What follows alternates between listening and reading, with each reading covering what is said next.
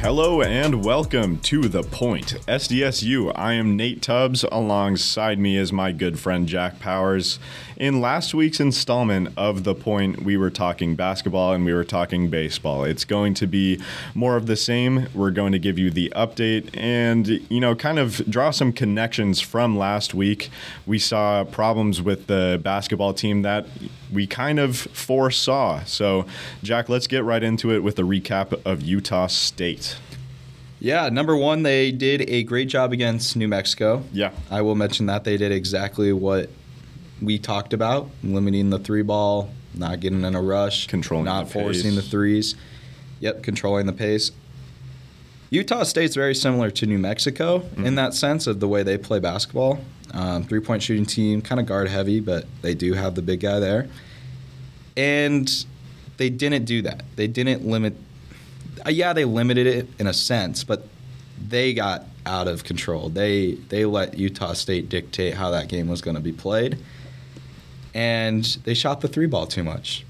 Yeah, this has been a recurring problem with them playing on the road is they aren't dictating the game. No, And that was very much seen last week and you could also chalk it up to hey, Utah State is much more comfortable on their home court the same way we are much more comfortable Yeah. on their home court. It's hard to march into enemy territory and say this is our house now. But that's what you need to do, right? yeah, and the three ball I think is going to be something that has to be fixed before not just the March Madness conference tourney, but also March Madness. Did I say March Madness conference tourney? The Mountain West conference tourney and March Madness. So it'll be interesting. They, they have to fix it because if I'm looking at the box score against Utah State Mhm. And I see Elijah Saunders with four threes attempted and only making one in only 19 minutes of game time, which is basically the bottom of that list Yeah. of players who have play time, six or six, you know, most play time. You have Jay Pal shooting two threes. One three's fine. I'm always fine with Yeah. the big man getting a three in. Oh, if you have the look, take it. But two is Even if, but if you have the look more than two times and you shoot it every time, I don't know. I don't really, I don't really care how good of a three point shooter you think yeah. you are. It's It- about it's it's an opportunity when you have that open look. You draw somebody in from the paint, and then you can reset a play. yeah, You don't have to huck up that three, even if you want to be the hero. yeah. And I mean, if he made them, congrats. That's- but I don't think uh, that's the way you ha- you should be playing basketball. Um, when you, as a team overall, really struggle. They shot 15.8 percent from the three point line against Utah State. Yeah, three of nineteen is not going to win you any ball games. That's for sure. And this was one of those games that they were playing catch up. You know, you want to put up a three to try to you know cover the most ground. And that ended up being much to their detriment. Like these are uh, the the comebacks that I've noticed, especially earlier in the season, is when you really control the pace. It's Yeah. when you like answer every score.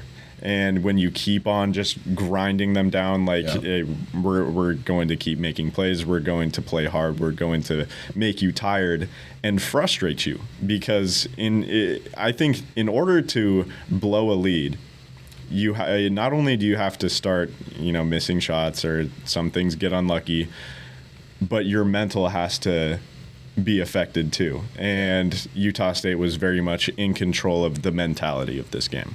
Yeah, and they let Great Osobor, their forward, dominate the game. He had two blocks, clutch blocks too, Yeah. and 17 points go along with it. So he was dominating on his side.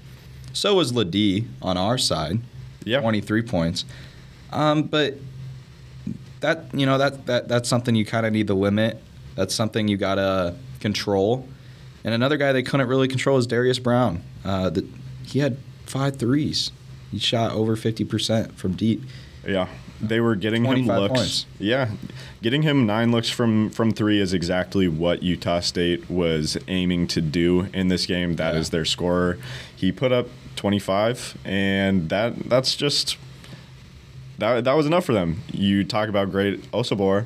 Uh, that presence on defense, uh, when we're talking about controlling the pace, controlling the mentality, I think he was the biggest factor in that. He he only missed a minute and a half in this game. He was always on the floor. He was always making a difference, and I think you just got to give credit where credit is due there. Yep. Uh, Utah State did a great job, and it's simple as that. Yeah. Now, in terms of will this loss hurt them a lot? No, Yeah, because it- in conference now they're nine and five. Utah State's still ten and 4 Mhm. They can still catch that. this is the type of game that you obviously want to win if you are, you know, setting the standard in the Mountain West. Does this change the big picture though? No. It really doesn't. Only time will tell.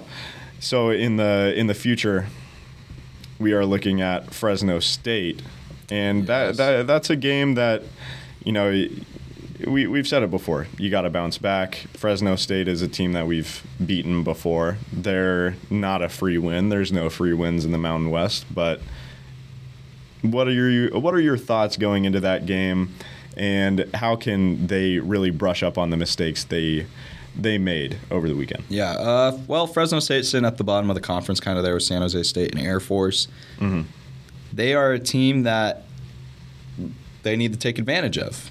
They cannot drop this game.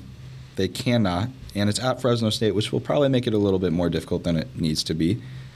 But as long as they limit Fresno State's top scorers, Isaiah Hill, Xavier DuSell, I think they'll just be just fine. Yeah, and when you think about the remainder of the season, we're down to the final four. Yes. We're looking at Fresno State, San San Jose State, UNLV, and Boise State. These are absolutely winnable games. Absolutely. And not only that, I think they're they're games kind of necessary to win for you know your your own mentality going into the conference championship and going into March Madness. I think that goes without saying. Well, the Mountain West Conference is very fun now that I'm looking at the standings. Uh-huh. Utah State's leading the conference at 10 and 4. Boise State is 9 and 4. Mm. So technically only a half game back. And then New Mexico, San Diego State, Nevada, and UNLV all have 5 losses. And then the Colorado. Colorado State has 6. That's seven teams that are do- dominating. I, I didn't even realize UNLV was eight and five right now in the conference. You're looking at definitely six teams that can make the tournament. And if UNLV stays hot, Yeah. uh, they have a great chance of making it a seventh. Maybe um, someone will probably fall out, but there's a great chance of six being in there, which would be great for the Mountain West Conference. Oh, it would be huge. Now we have Colorado State, UNLV. That game is coming up. We talked about it a bit more on the Breakpoint podcast. I have Colorado State losing this game. Mhm. Think about if they win, though. That that just makes this melting pot even more interesting. Yeah, I think the thing is if is if Colorado State loses that, they're gonna probably be maybe not looking at tournament hopes for March Mhm. Madness, Hmm. and it boosts UNLV's chances. Now they don't UNLV doesn't have a great overall record, but it's the conference that really has been the focus, and UNLV Yeah. has, still has that great win against Creighton, who just embarrassed UConn.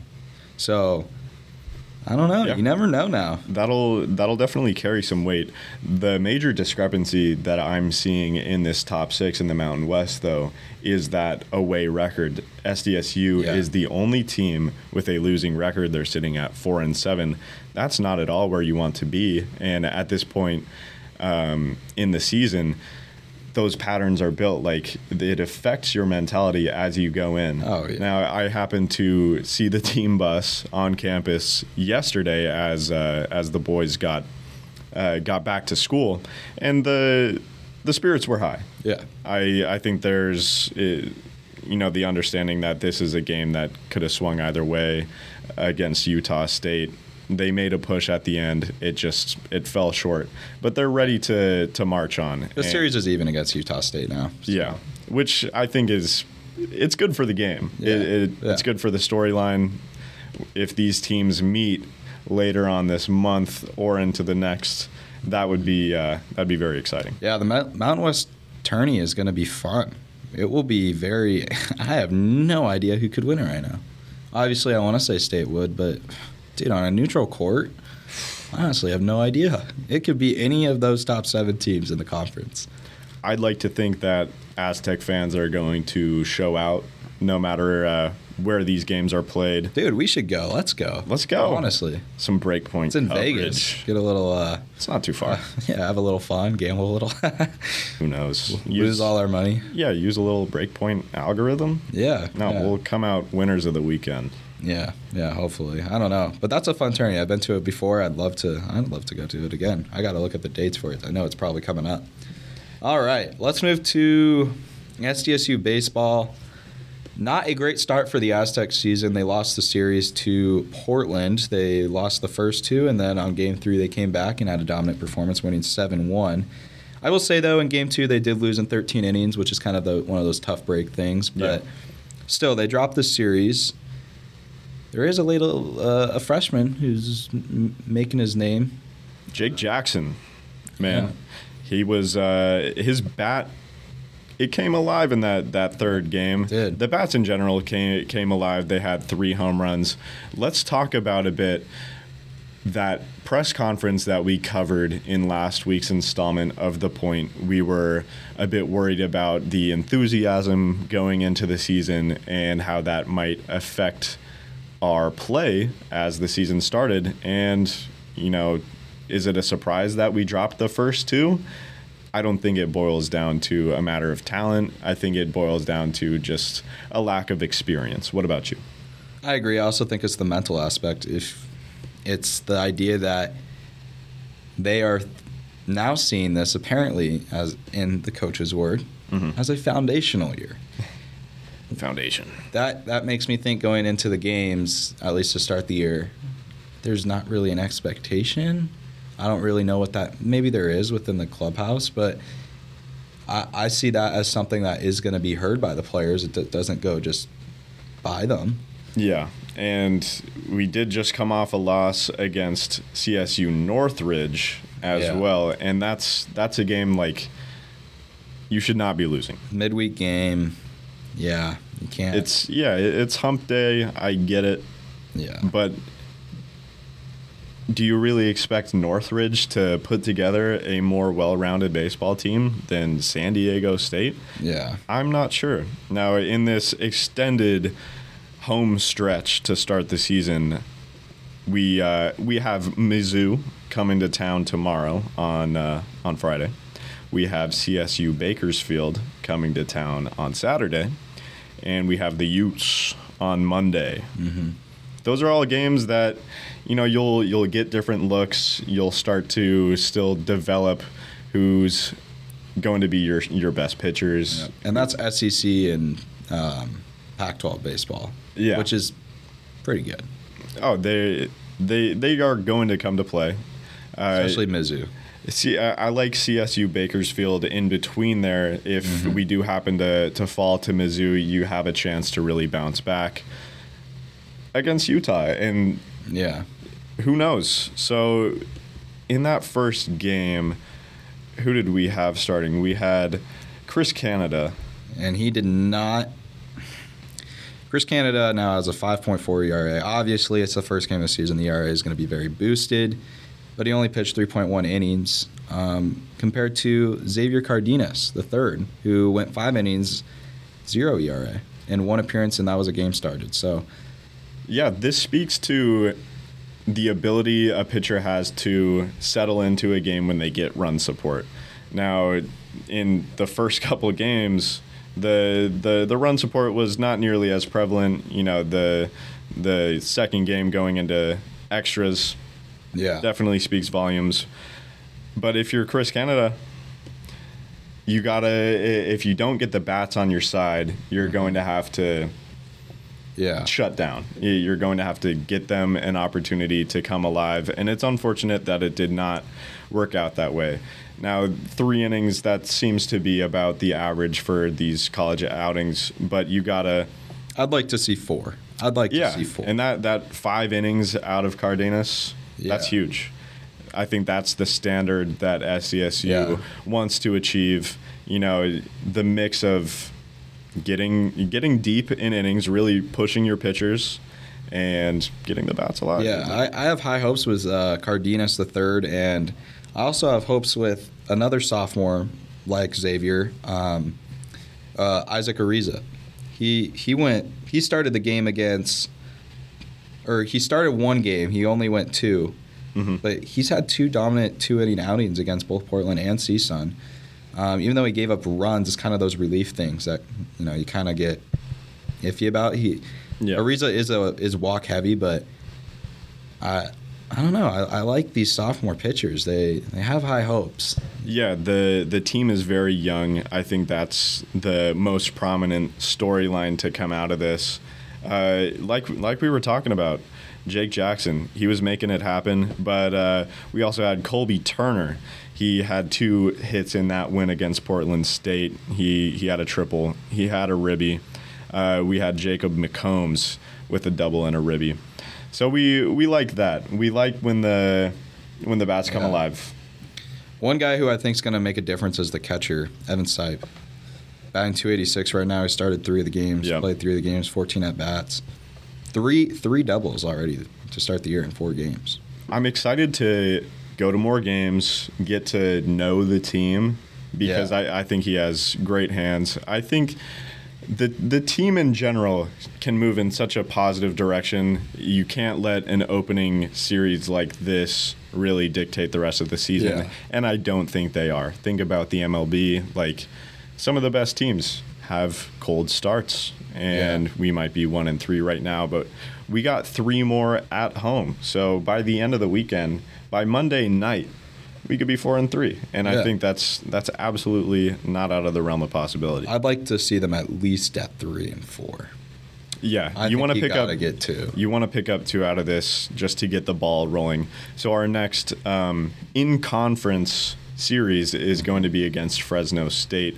Fresno State always puts up a good fight. They are a talented team. Fresno State right now is three and one to start their year. So No matter what sport, they they always come to play. There's Yeah. no doubt. So we'll we'll have to see what goes on there with baseball. I think there's a long season. We're gonna reach out to some of these players, try and get them on the the show, Wouldn't that be fun? get to see their perspective on their season. Also get a little bit, um, get to know a little bit about their lives and why they love San Diego and what brought them here.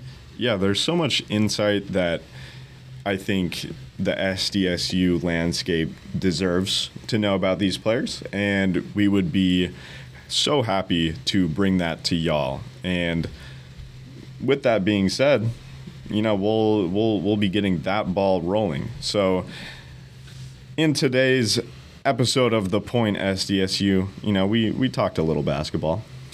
They need that win against Fresno State. That's yes, for they sure. do. Yeah, speaking of.